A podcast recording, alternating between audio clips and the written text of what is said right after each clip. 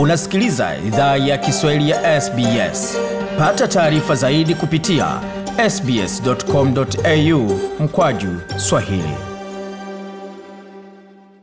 Karibu tena katika makala ya idhaa ya Kiswahili ya SBS. Uko na migode migerano, tukuletea makala haya kutoka studio zetu za SBS na mtandaoni, anwani ambao ni sbs.com.au mkwaju swahili.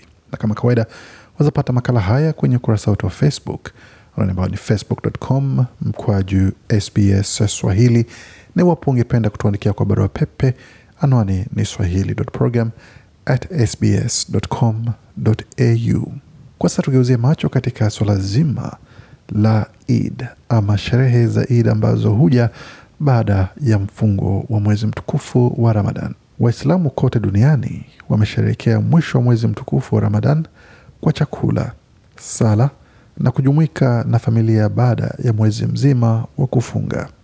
Ila katika sehemu za dunia sherehe hizo hazikuwa na msisimuko mkubwa.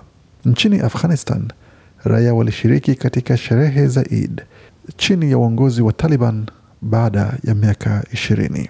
Nako nchini Indonesia, mamilioni ya Waislamu walishiriki katika sherehe za Eid baada ya usumbufu uliosababishwa kwa sikukuu kama hizo katika miaka mbili iliyopita. Id al-Fitri huashiria mwisho wa mwezi mtukufu wa Ramadan, ambapo waumini wa dini la Kiislamu hufunga kuanzia jua linapochomoza hadi linapotua.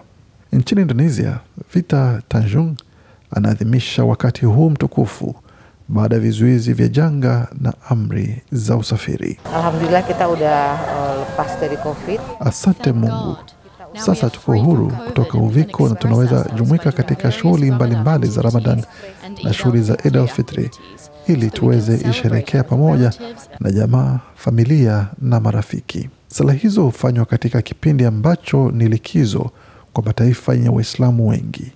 Waumini walivaa barakoa na kujumuika misikitini. Epi Tanjung ni mkazi wa Jakarta, amesema ni kitu ambacho ametazamia kwa muda mrefu. Yang Nina furaha sana kwa sababu kwa miaka mbili hatujaweza sali pamoja, na hatimaye leo tunaweza fanya hivyo tena, kuongeza imani yetu. Leo tulisikiza ibada iliyotupa mwelekeo wa kuwa Waislamu wazuri.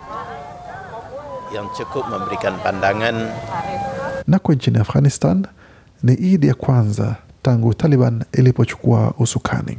Waziri Mkuu Muhammad Hassan Ahund alitoa hotuba yake ya kwanza ya Eid, ila wakaaji wa mji wa Kabul wamesema sherehe hizo hazifani sana kama za miaka ya nyuma. Abdul Karim ni raia wa Afghanistan aliyehamishwa kutoka nchi hiyo na kuletwa Australia mwaka jana. Alipozungumzia sherehe za Eid nchini kwao, alisema kwamba For everyone, it was little hard that they're celebrating Eid alone. Kwa kila mtu So, ilikuwa vigumu sana kusherekea Uh, Eid ukiwa mwenyewe. Kwa hiyo ilikuwa hivyo pia kwa familia yangu pia. Hapa tulisherekea pamoja. Takwimu zimeonyesha zaidi ya theluthi tatu ya Waislamu wa Australia walizaliwa nchini Australia, na kitaifa Waislamu nchini wanawakilisha asilimia mbili nukta sita ya Waaustralia wote. Haya hapa baadhi ya maoni ya Waislamu wanaoishi nchini Australia wakizungumzia hali ya kuwa Mwislamu ukiwa nchini Australia. Uh, they don't care about like what religion you are. Hawajali dini lako ni gani. Wanaheshimu kila mtu nchini Australia. Kwa hiyo nina furaha sana kuwa katika nchi hii na kuwa na uraia wangu katika nchi hii. Ni wakati wa furaha kwa watu wengi waliotoa kafara na kutathmini kwa siku thelathini. Tumekuja hapa, tumejumuika asubuhi nzima pamoja na shangazi Hoda na familia. Ni mkusanyiko mkubwa. Kama unavyoona, jamaa uh, wangu wote wapwa wangu na binamu zangu. Tumejumuika pamoja na kuwa na asubuhi nzuri, tukicheka pamoja, tukichangia hadithi. Baadhi ya hadithi za Ramadan ni hisia nzuri sana, muumini mmoja alichangia.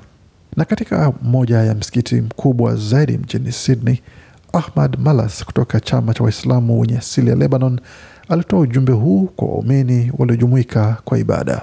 There is no doubt that we are living through difficult times. Hakuna shaka tunaishi katika nyakati ngumu na tuna imani imara kuwa ni kupitia ahadi na ushirikiano kuwa sote tutaweza kuwa Waaustralia bora.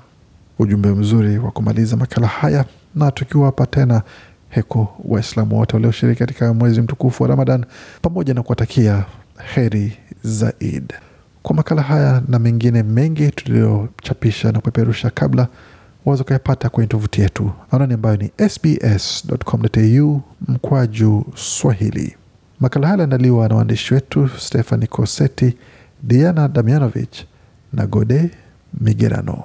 Hii ni idhaa Kiswahili ya SBS. Je, unataka kusikiliza taarifa zingine kama hizi? Sikiliza zilizorekodiwa kwenye Apple, Google, Spotify au popote pale unapozipata.